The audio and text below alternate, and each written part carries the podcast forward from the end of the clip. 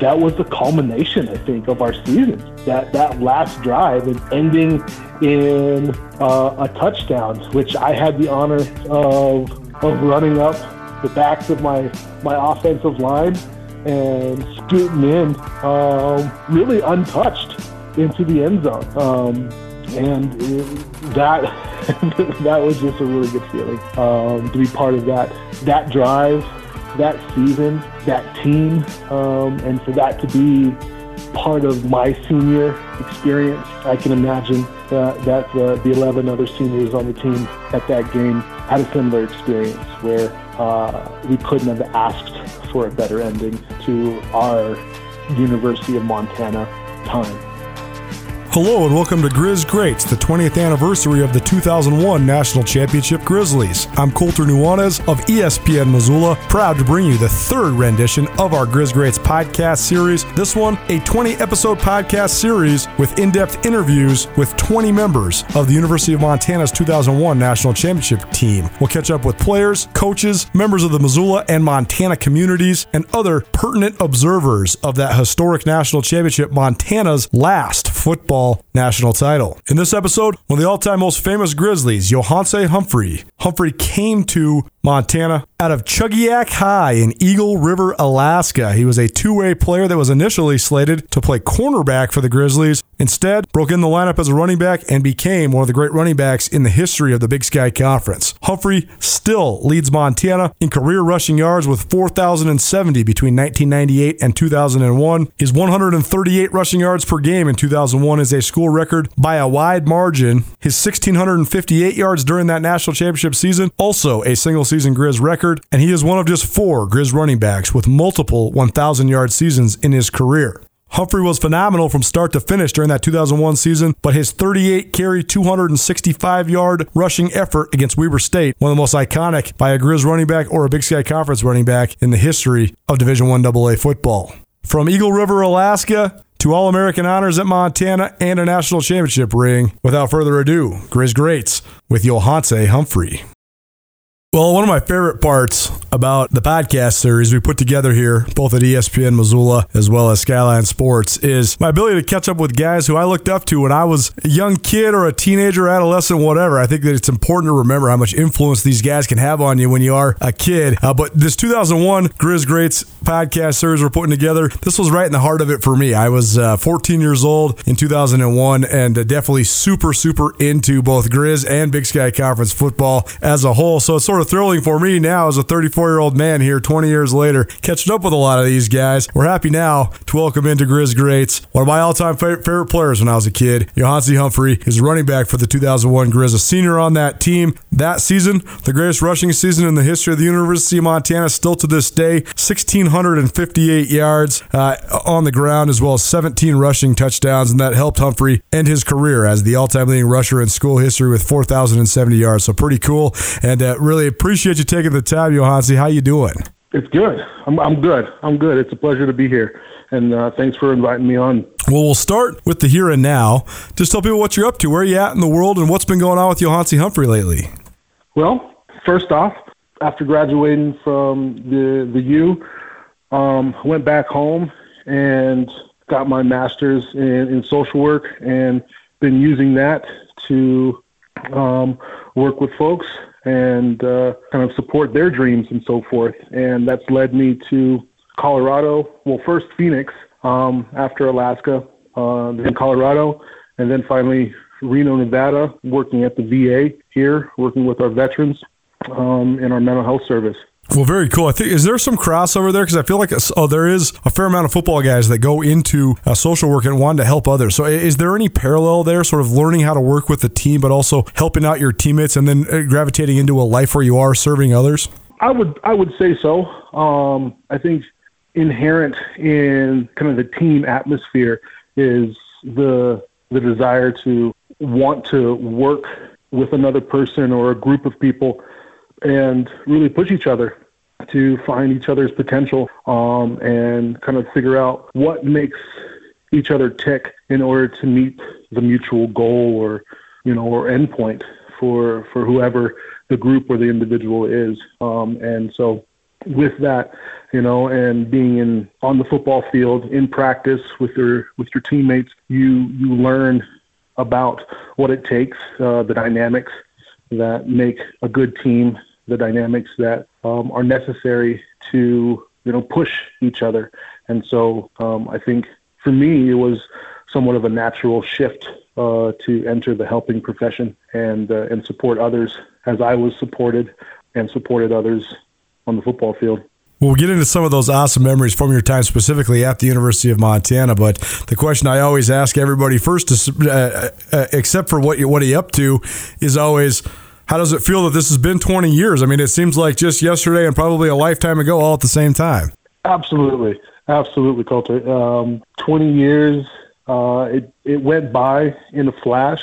Um, but as I, you know, got the invite to to the to the 20th anniversary of the national championship, um, you know, was reflecting back, and it was a long time ago. Um, and as I look in the mirror, it was a long time ago. um, and uh, you know, I have an eight-year-old little daughter uh, with my wife Anne, and um, she's definitely put uh, put some age, some uh, some tread on me. But it's it's all been fun and worthwhile. Wouldn't have changed it for the world. Um, but uh, I, I definitely feel the 20 years, absolutely.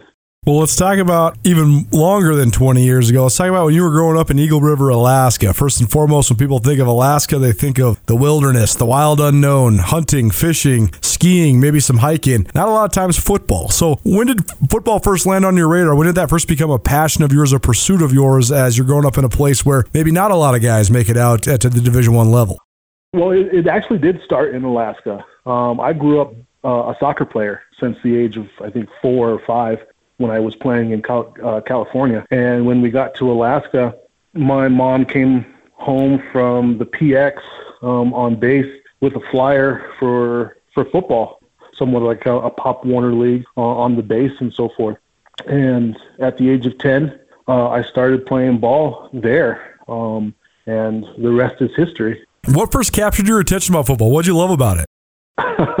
um, the fact that I was really good at it. Um, one of my favorite games was tag, um, and it seemed that football was just a huge game of tag, and nobody was able to catch me and or touch me. The added leverage of being able to, you know, run into other people when they tried to tackle you um, was a big lure, um, you know, big attraction to me. You know, I was never one to run away from from contact. Of course, I want to avoid it at all costs. But um, if it's between that person and myself, I'm gonna hit you, make you feel me. So, um, yeah, it was just a big game of tag, and I loved I loved the the challenge um, and the thrill of making people miss one of my favorite basketball players to study is, is Akeem Olajuwon. And Olajuwon was, there's been guys that are of his size, but there's been very few guys of his size with his grace. And he has a fascinating uh-huh. story as a guy who grew up in Africa, was very late to the sport, uh, but was phenomenal at soccer when he was a kid. And he always talked about that was the thing that gave him that grace, that footwork, that lateral, lateral mobility, spatial awareness, all that. And you, thinking about it, it makes sense to me now you were a soccer player because you were so good with your feet in the hole and so good laterally. So do you think it influenced you? you think your soccer background sort of influenced your football skill? Absolutely, absolutely, without a doubt, and unknowingly so. Right, uh, the God-given abilities that I was blessed with, along with that early tutelage on the soccer field, um, and being able to develop that hand-eye feet coordination, absolutely was instrumental in my success on the football field. Let's talk about when you first started realizing that playing at the college level might be an option. When did you first realize that? And, and who were the first to come to the table, both for maybe Montana, maybe other schools as well, in terms of recruiting that sort of let you open that door and know that you could play college football? It started becoming something of a thing, right? Um, I think my junior year. Actually, no, yeah, it was my junior year. Um, in high school. Uh, I was a sophomore on the on the varsity team. Um, I was out there as wide receiver, kickoff return, punt return, um, and made a splash, you know, as a sophomore on the varsity team. And then that next year, um, transitioned to running back. Uh, an, an alma mater from UM was one of our coaches, and he um, spoke to um, Jerome Souers, and, who was defensive coordinator at the time. And that's kind of how I got introduced to the University of Montana. Souers actually came came up to Alaska and um, visited me and my family up there. But prior to that, I was getting, you know, that year, um, my senior year, I was getting, you know, recruitment letters from uh, Washington, Nebraska, Oregon, Oregon State, just to, you know, just some of those general recruiting letters and so forth, interested in you and, you know, hope you have a good senior season and so forth. Um, but that year, uh, about three, four weeks into it, um, I tore my meniscus and um, was out for a good four or five weeks before I was able to finish the season. And those letters ended up, you know, drying up and or transitioning to um, still interested in you walking on to to the team, yada yada yada. But at that point, you know, I wanted to go to school, but I wasn't able to walk on anywhere. I wasn't going to be able to, you know, pay tuition and so forth. So when when Montana came knocking, asking me to be, to be a defensive, you know, defensive back, cornerback, I was all for it. um, you know, I'd be on scholarship, have a chance to play ball, and you know, at that point in time, I didn't know much about you know the history of University of Montana. It was the first that I was introduced to the University of Montana, but I soon quickly realized uh, the big the big shoes that uh, I, as a player on the Grizzlies, was was filling. You know, in terms of the the history that that comes with the school.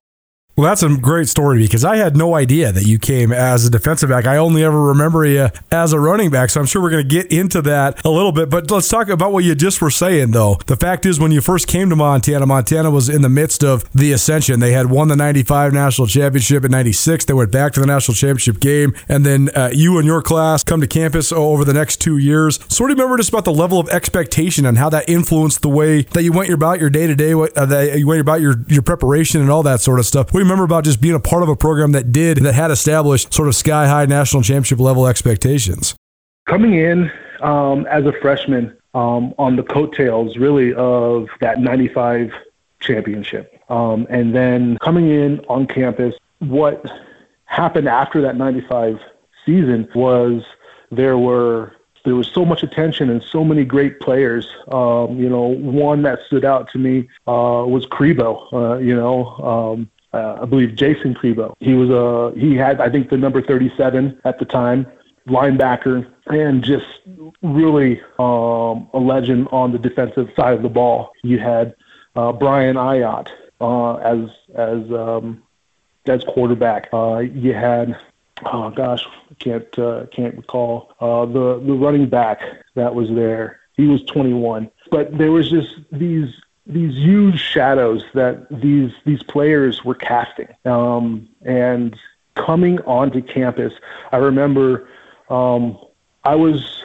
part of a recruitment visit along with Atu Molden. So him and I were on the same recruitment visit, both offensive minded. You know, we came from our high schools very much offensive minded, but recruited as defensive players. And so I just remember coming on campus for the first time and you know stepping in to the locker room, stepping into those team meetings, um, going onto the field with these these players that were were coming from this legendary status of the 95 uh, season um, and all the history, um, the lore that comes with, you know, following up a championship um, and the expectations about this is a championship minded team, you know, um, and so I, I think, you know, and, you know, I, I can speak for myself, but I, would imagine that the, the other 12, uh, you know, seniors,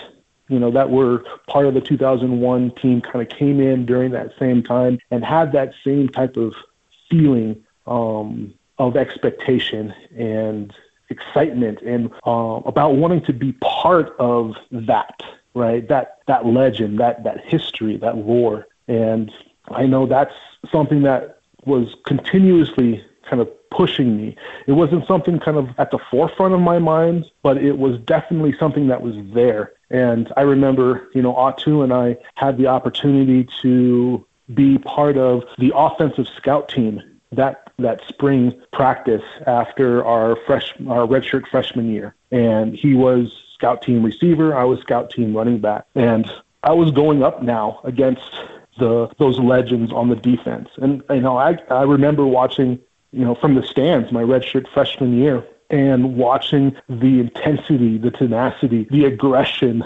from the defensive side of the thing, um, very similar to what our defense is now. And that's what I really, really appreciate about watching uh, the Grizz on the football field now is their their their tenacity on the defensive side of the ball. But that was something that kind of stuck with me as uh, as I was as I was watching them. Now I'm in the backfield. My my role, right, as scout team running back is to give them my best, um, make a miss, make it difficult for them, right, as the opposing team, and and do my thing. And I think that opportunity allowed me to really face any fears that I had, any any doubts that I had in terms of my own ability, uh, knowing that I was going up against these great these greats uh, that came before before me, and I gave him the business. Right? It was.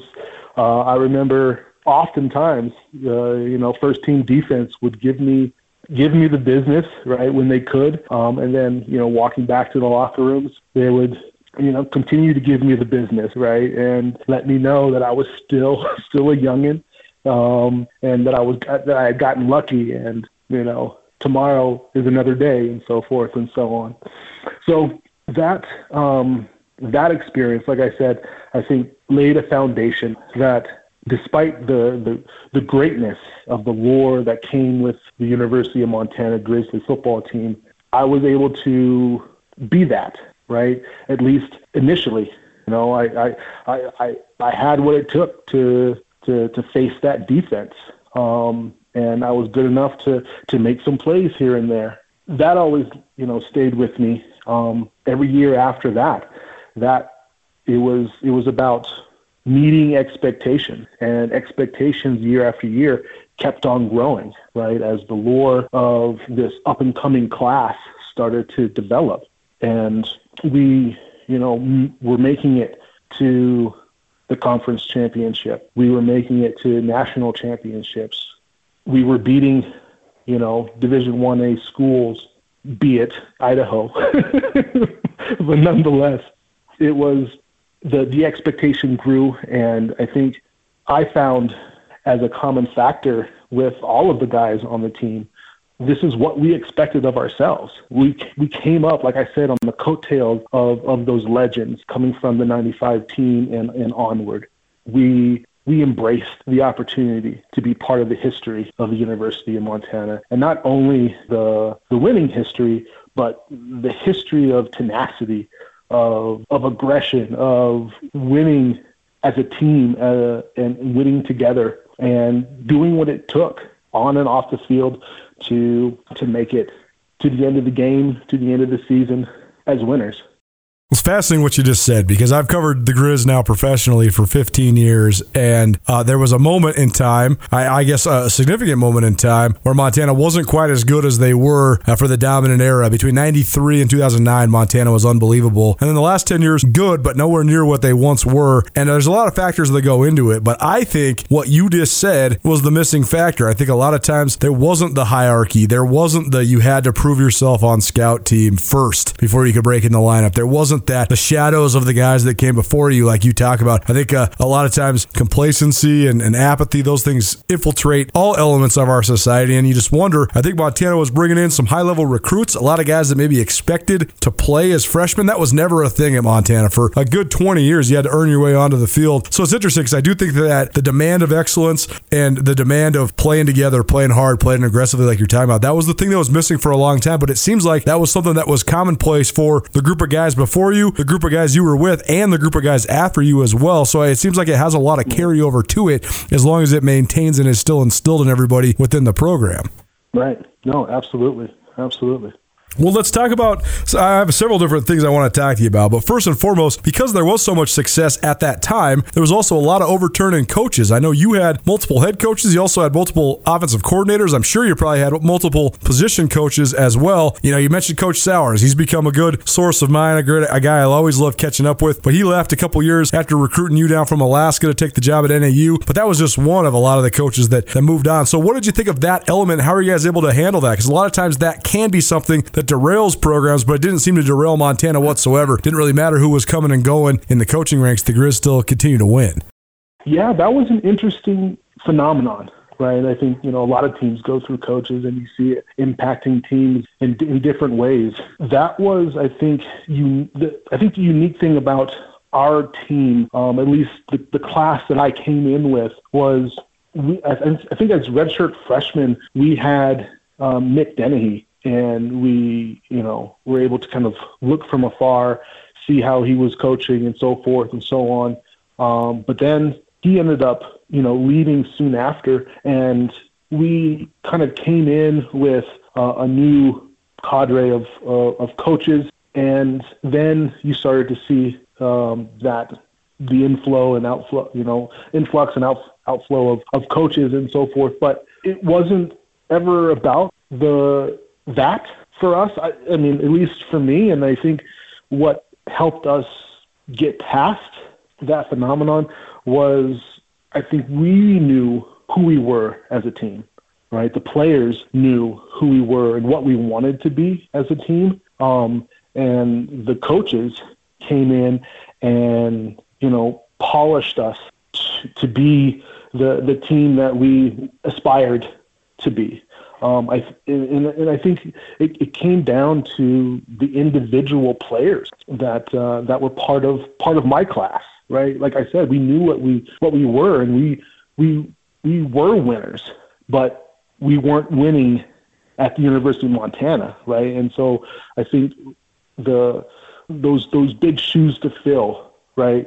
Us wanting to step up to the plate and meet expectations you know, um, you know, one of the things that you that it's hard not to not to notice and not to feel when you step into Missoula is it's about the Grizz, right?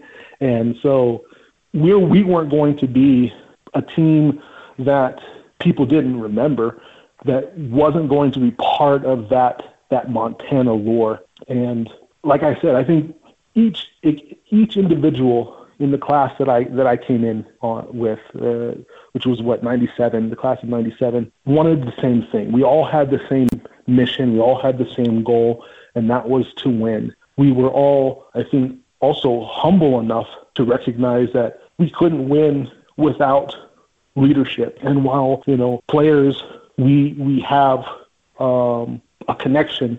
It was the the coaches that brought us all together um, polished us and made sure that our our aspirations were matched by our ability, um, and that was only through practice and commitment, um, film study, you know, holding each other accountable, holding ourselves accountable. So, like like I said, um, it was it was a, a unique situation that could have derailed um, a lot of teams.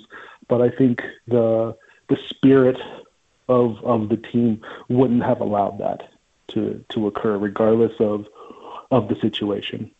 Well, as you continue to get older, then you break in the lineup, and uh, now you have great success both individually, and the team continues to have great success as well. But do you remember, before we get into the 2000 and 2001 seasons, which were sort of the pivotal moments of both your career and that run, do you remember just what the acclimation process was like for you when you first started actually playing in games, and, and maybe what your, your welcome to college moment might have been, or uh, you know, just a, maybe a memory from when you first broke into the lineup and were actually, you know, the guy as the running back at the University of Montana? To be honest with you, Colter, no. I, um, I it, there wasn't kind of a moment in time. Um, I think if if I were to whittle it down to to one moment, it was the moment where I went in in place of Nate Sanders, the the, the senior running back uh, for the Grizz at that moment in time, and and it wasn't really something that I thought about in the moment as like this is my moment. I got to do something with this. You know, in order for me to, to kind of stake my claim on this position. I think at that moment I, I went in um, and my mentality was do what I do, right? Um, do the best that I can, run the right play, make people miss, and benefit the team, right? Um, it wasn't about beating Nate at, at that point. It, like it, it's never been that about me. Um, and I think that moment when I was asked to go in, I wasn't asked, I was told to, to go in um, and run the rock.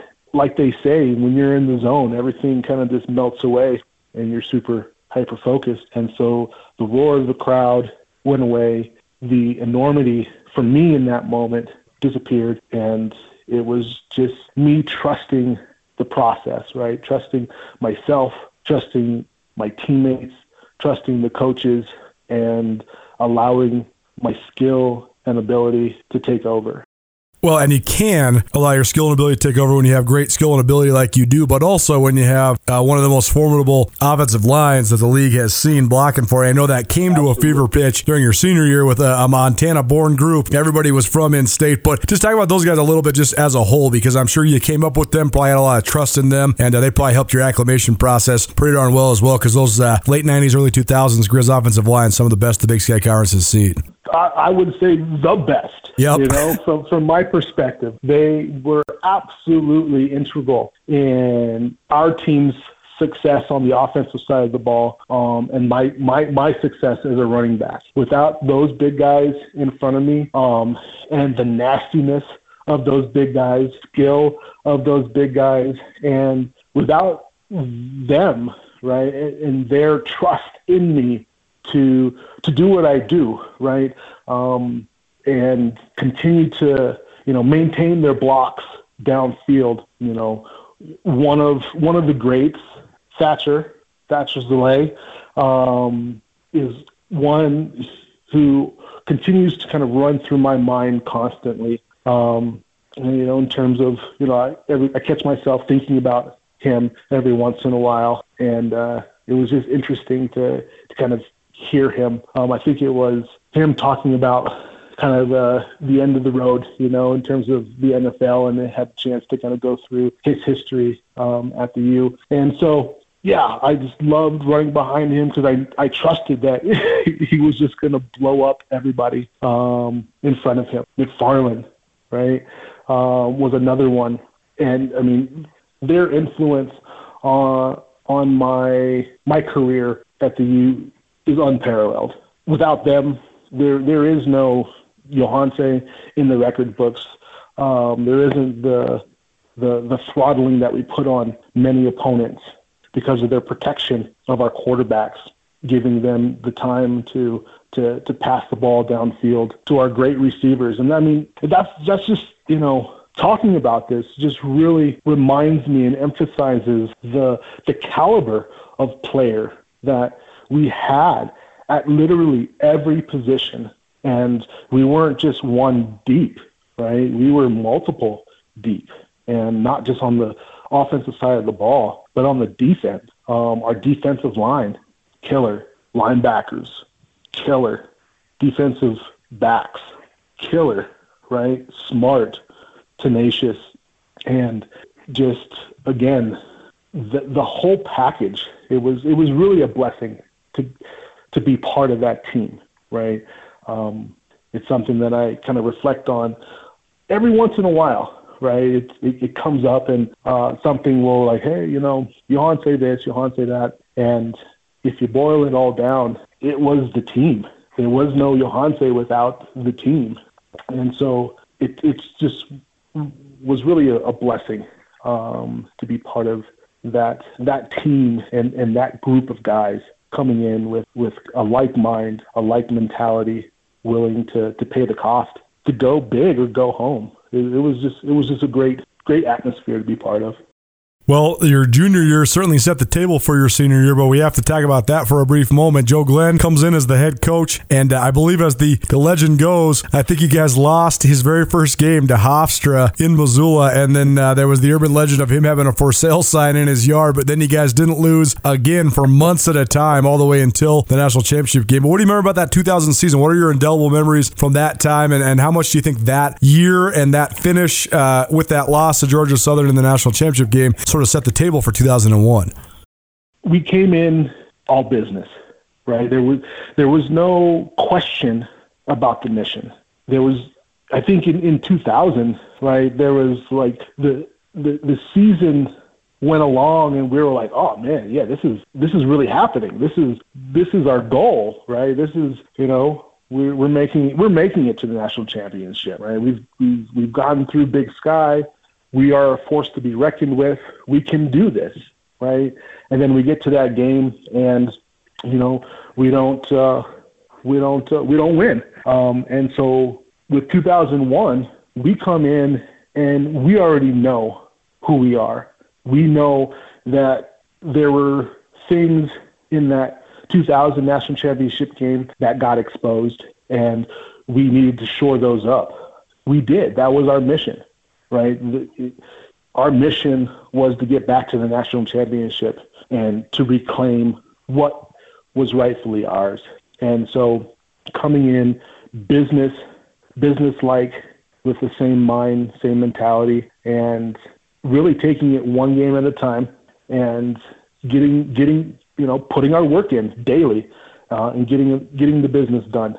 Um, it just uh, and and I think what what's funny is that you know the, the class that I came in with, I just remember the mentality of work hard, play hard, right? And and that's what 2001 was, right? We we worked hard, but we played hard as well. Um, and so, and I think that just added to our our team chemistry and dynamic is that we weren't just a team off of the or on the field. We were we were a team off the field, right?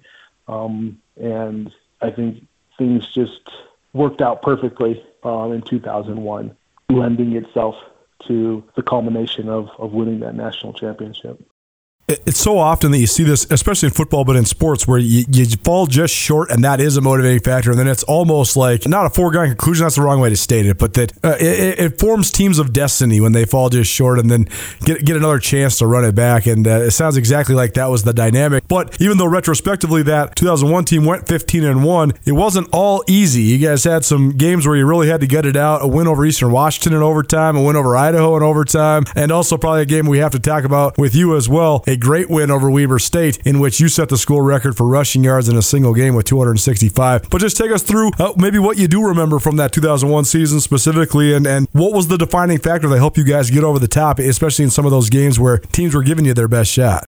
Well, that was exactly it. We knew coming in that everyone was gunning for us, that everyone was going to be giving us their best shot. Essentially, every game was a national championship, right? That's how we had to to address it. And I don't think without those those challenges, those specific games that we either fell behind at and we had to, you know, push to to get get the lead, or our defense had to make a big stop um, or get a turnover. You know, those are those are the defining moments of the season, right? Because without those, you know, we were still just a team striving to to get to the end of the game, right, with with a bigger score than the other team. And I think it, it really played itself out in against Furman in that national, you know, in that national championship. It, it was a dogfight, right? Winning what thirteen to six. That's right. right. Um, and you know, it, it wasn't pretty, and that's the type of game that we were being prepared for. Would we have liked it to be, you know, a smooth sail? Absolutely, right? Who who wouldn't like, you know, a red carpet laid out to the national championship? But I don't think without those wins, um, we would have we we would have uh, we would have found ourselves behind the eight ball. I think um, in the national championship, even if in, and that's saying if we got there, right? It gave us the the will. It, it, it, I think it forged in us the will and the tenacity to to get to the finish line. Um, and I think it made it that much more sweet, to be honest with you. Like you said, it was business as usual in the beginning. Would, you know, I, I think it would have been easy, and, and maybe we might have slipped mentally into that that thought process in our own minds of this is a foregone conclusion. We know how good we we are, so let's just go into the game and do what we do, right? Um, but because we were pushed, because we lost that first game, you know, reality set in, you know, real, real quick. Um, and then we, we kept on getting challenged, getting everyone's best shot. And I think it just brought to the forefront what was on the line. And it kind of came back to that, that whole expectation thing. We knew the expectation. It came from, like you had said, growing up in the system, filling those big shoes, knowing what it took to meet those expectations. And now we, we have to meet our own expectations. And so we set that up for ourselves. And so if we if we would have fallen short, um, it would have been heartbreaking, right? Because we were letting ourselves down um, and the, the expectations that we had set for ourselves. Um, knowing also that we would have let the school, the community, you know, down and so forth. So um, it was, I mean, it just, it, you know, looking back, it's kind of like a storybook, you know, storybook ending. You got your drama, you got your highs, your lows, and at the end, we got that shining ring. At Blackfoot Communications, our mission is to connect people, businesses, and communities to their networks in Montana and beyond. Through Blackfoot sponsorships, local ambassadors, and public programs, we support initiatives such as the Emergency Broadband Benefit, fiber deployments, and community events. For information on our commitment to improving our communities with fast, reliable, and secure internet access, go to blackfootcommunications.com/news.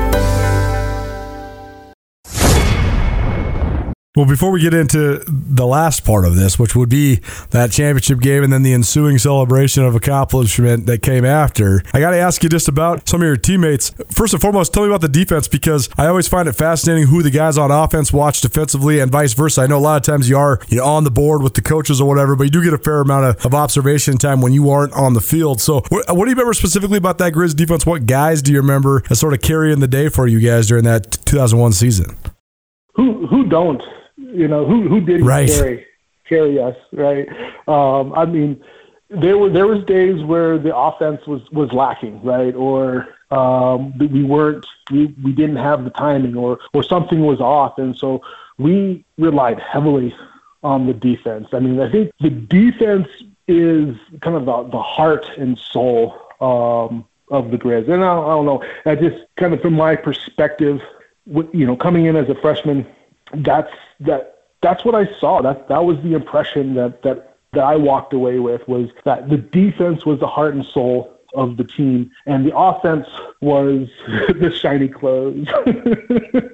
you know that that that made that that were the kind of the first impression. Um and you know if you if you look good you know you feel good and so forth and and you get attention for that and so forth. And so there was a lot to be said about you know having uh, a great prolific offense um and getting recognized for it. But there was many times where we won the game because of our defense. And so you know, one name that stands out, and that's just because of um, our relationship during that time. Uh, Matt Matt Steinau. Um, he was my roommate uh, for the the senior my senior year. Um, I think junior and senior year, and he was just a beast um, as a linebacker. Just remembering, you know, sitting on the sideline um, and really having faith that the defense was going to was going to do something, right? Either have a big stop or take the ball away. It was it was that kind of mentality that I had, right? It was it was it was more like I was surprised when they didn't. I was like, oh man. Um, and then you have you know Calvin Coleman um, uh, and and Vince Huntsberger, Trey Young, um, Dan Orazati, uh, you know, all these guys on the defensive side of the ball just killing it, killing the off, killing the offense, and you know, it's it's it was it's been fun to to watch the games on ESPN uh, lately because it just it brings me back watching the defense and and its tenacity, you know, to get to the ball carrier. That uh, it brings me back um, and just uh, really puts a smile on my face. I I love seeing that, um, and it's it's it's it's somewhat strange as an offensive minded person, you know, saying that I love watching the defense, but I do. I love watching Grizzly Grizzly football defense. Well, you guys attained the number one ranking in the country when you won at Idaho State 32 28 and then held on to that number one ranking, going all the way down through, beating Weber, winning in Bozeman at Montana State, playing that Idaho game, which on a week that was supposed to be a bye after the makeup from September 11th, and then big victories over Northwestern State, Sam Houston State, and Northern Iowa to earn yourselves a second straight trip to that national championship game. Uh, and then in the national championship game, a defensive slugfest to be sure, but the defense certainly carried the day. So, yo, what do you remember about the playoff run, and what do you remember about that victory in Chattanooga, Tennessee. That was probably a hell of a celebration, especially since he came up just short the year before. Well, I think about the playoff run, it we had a moment to breathe, and then it was the kind of the season all over again, right? Just truncated. Um, it, we we couldn't rest on our laurels, right? It was we had to kind of restart the engine again and and keep that momentum going into the playoffs. Who do we play the who do we play in the playoffs? Remind me of that because uh, Northwestern um, State uh, in the first round, Sam What's Houston that? State in the quarters, and then Northern Iowa in the semis. And and they, we were all we were always at home. We always that's right that, at home for the duration. Yep. And that that that's key, right? Because anybody who comes into Washington's Washington Grizzly Stadium can't escape Washington Grizzly Stadium. That's right. Um, and and it, and it's not just because of the the ten foot you know concrete walls that uh, surround the stadium. It's because of the fans that make Washington Grizzly Stadium what it is. Uh, it is absolutely pandemonium.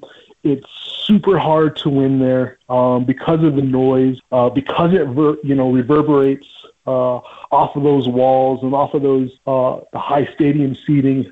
Um, and with and, and once you fall behind or the momentum is lost as an opposing team, it's really really difficult, if not impossible, to regain it at Washington Stadium, Washington Grizzly Stadium. So it was it was again business as usual. What was what was the end score of Sam Houston?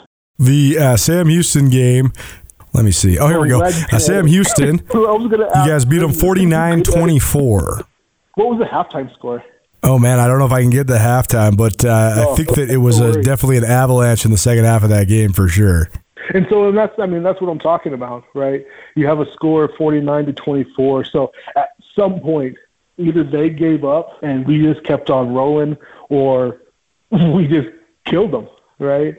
Um, and I think that really set a tone for us um, that we we were we were on the right track. We were doing the right things in practice. We had stayed committed throughout the season, um, and that was just validation for us. And then the, the next game, what what was the what was the score in that one? Boat Northern, race, thirty-eight nothing over Northern Iowa. Thirty-eight to zero, Jesus, right? So I mean that just says it all, right? Thirty-eight to zero. Again, our defense, our offense, our home field advantage. It's it's really hard it's really hard to win. Um, but it really feels good to to win in front of the your home fans um, with such you know convincing wins as well. And that that that I think left us feeling really good um, going in uh, to the national championship. With that with that being said, you know the challenge then is to then to travel, right?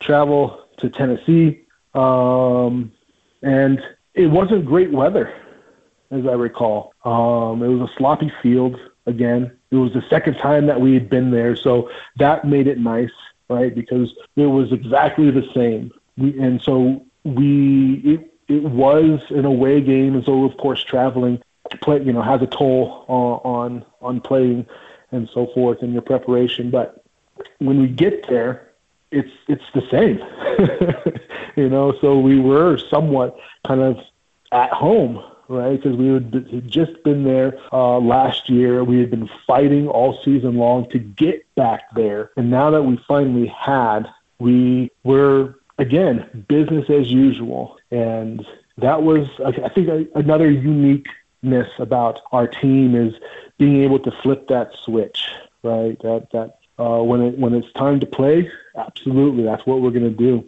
But when it's time to work, we're going to do it we can we can flip that switch. Um, and I think the conditions had something to do with uh, the the gameplay a bit, um, but with our ability to to run the ball and play off uh, with our you know play off the short pass was integral, right? And then the defense getting that huge stop at the end of the game to to seal it for us. Um, and, and and I believe it was they they only their their their six points came at the end of the game. Last play of the game. Right. So, I mean, for all intents purposes, you know, we we we we pretty much controlled that game, um, and it was because uh, of our of our defense and the the ability to possess the ball the way that we did. It was just a good feeling. It was it was a really good feeling to play that game, um, and and to play it the way that we did it, it might, you know, the, the score might have felt and, and or shown to be kind of a maybe a defensive-minded game or kind of an ugly game, I guess. But for me, playing out there, I think uh, you know our, our scoring drive started on inside our own what five yard line or something like that, something crazy. That's right. So so you know it, that that was kind of the the cherry on the sundae. Really, it just that was the culmination, I think, of our season. That that last drive and ending in uh, a touchdown, which I had the honor of of running up the backs of my my offensive line and scooting in, um, really untouched into the end zone. Um, and it, that that was just a really good feeling um, to be part of that that drive that season, that team, um, and for that to be part of my senior experience, I can imagine uh, that the, the 11 other seniors on the team at that game had a similar experience where uh, we couldn't have asked for a better ending to our University of Montana time. It seems like just yesterday and a lifetime ago that the University of Montana last claimed a football national championship. 20 years ago, the Grizz rolled to their second national title in seven years behind a Montana made roster featuring some of the most memorable figures in the history of the Grizz. While much has changed with the Montana program and much has changed about Missoula, the one thing that hasn't changed is the trust folks around Montana can have in First Security Bank. First Security Bank has long been one of the fiercest supporters of the University of Montana and its awesome sports teams and First Security Bank is proud to support Grizz Greats, the 20th anniversary of Montana's 2001 national champions, a 20 part podcast series with interviews and memories from that unforgettable run by the Grizz two decades ago. First Security Bank, proud supporters, ESPN Missoula, and the Grizz Greats podcast series. Well, just two more questions for you, yo. We appreciate you sharing so many memories. This has been awesome. First of all, what was the best part about the celebration, the aftermath, uh, when you guys did finally secure it and uh, you secured the last national championship the University of Montana's taken home? What do you remember just about the celebration and what it was like being a national champion back in Missoula?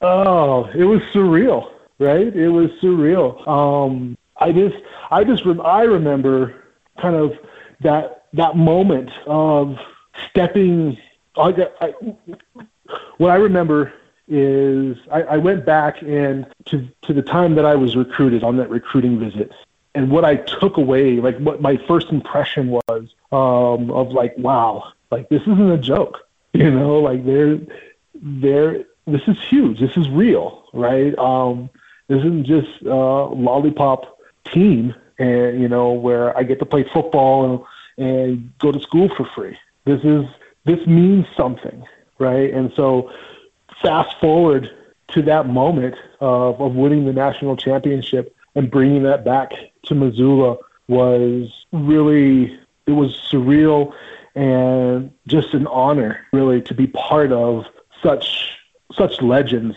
um, that the University of Montana fostered. To be part of that, just to have my name, you know, as as part of that that that tag of of of great players.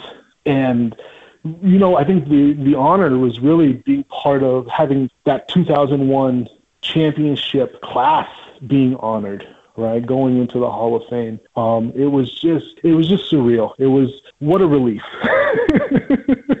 What a relief. And to know that we we did what we set out to accomplish. And um, I don't know if many people get to have that feeling, right, eh, where they set out to do something, and despite the challenges, the barriers, the the naysayers, they get to the moment, they succeed, they they accomplish their goal. It was it was a special moment, I think, for for everyone that was part of that team um, knowing kind of where we came from. Um, you know, specifically losing such a close game, tough, tough fought game uh, in 2000, and and coming away just short, and then getting to that point again, having somewhat of a of a similar type game, right, where it was fought in the trenches, and and coming out victorious. Just it's just a super honor to be part of that. Absolutely. Well, last question for you then, Yo. Have you considered just the way that this experience, you coming from Eagle River, Alaska to the University of Montana and, and reaching the ultimate goal of winning a national championship and being a pivotal part of that national championship, have you considered the way that that's influenced your life? And if so, how? How, how has your experience at Montana set the stage for now Yohance Humphrey since you've been at, at Montana in Missoula? How has it influenced my life? How has it not influenced my life? Um, the mere fact that I got to go to school on scholarship, have the opportunity to graduate with a bachelor's degree, set a foundation for me. Football was, and, and my success on the football field was cherry on, on, on the sundae.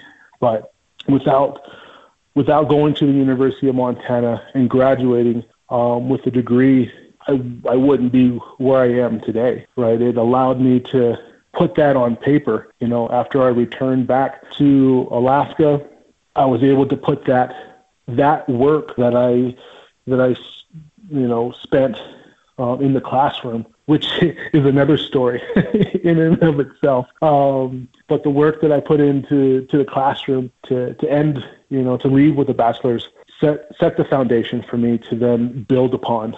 Um, and like I said, the cherry on the sundae was the accolades that I could put on my resume, um, which, from an employer's point of view, would indicate that I was a team player, that I knew how to succeed, that I had you know a winner's attitude, um, but also one who wanted to support others in building something. Um, and so, you know, as a supervisor now, you know, I'm looking at resumes all the time and interviewing people. And so I'm looking for these, these intangibles that um, I feel that were, were forged in me. You know, I, I might have had some of those intangibles um, already, but they hadn't been polished. Absolutely not.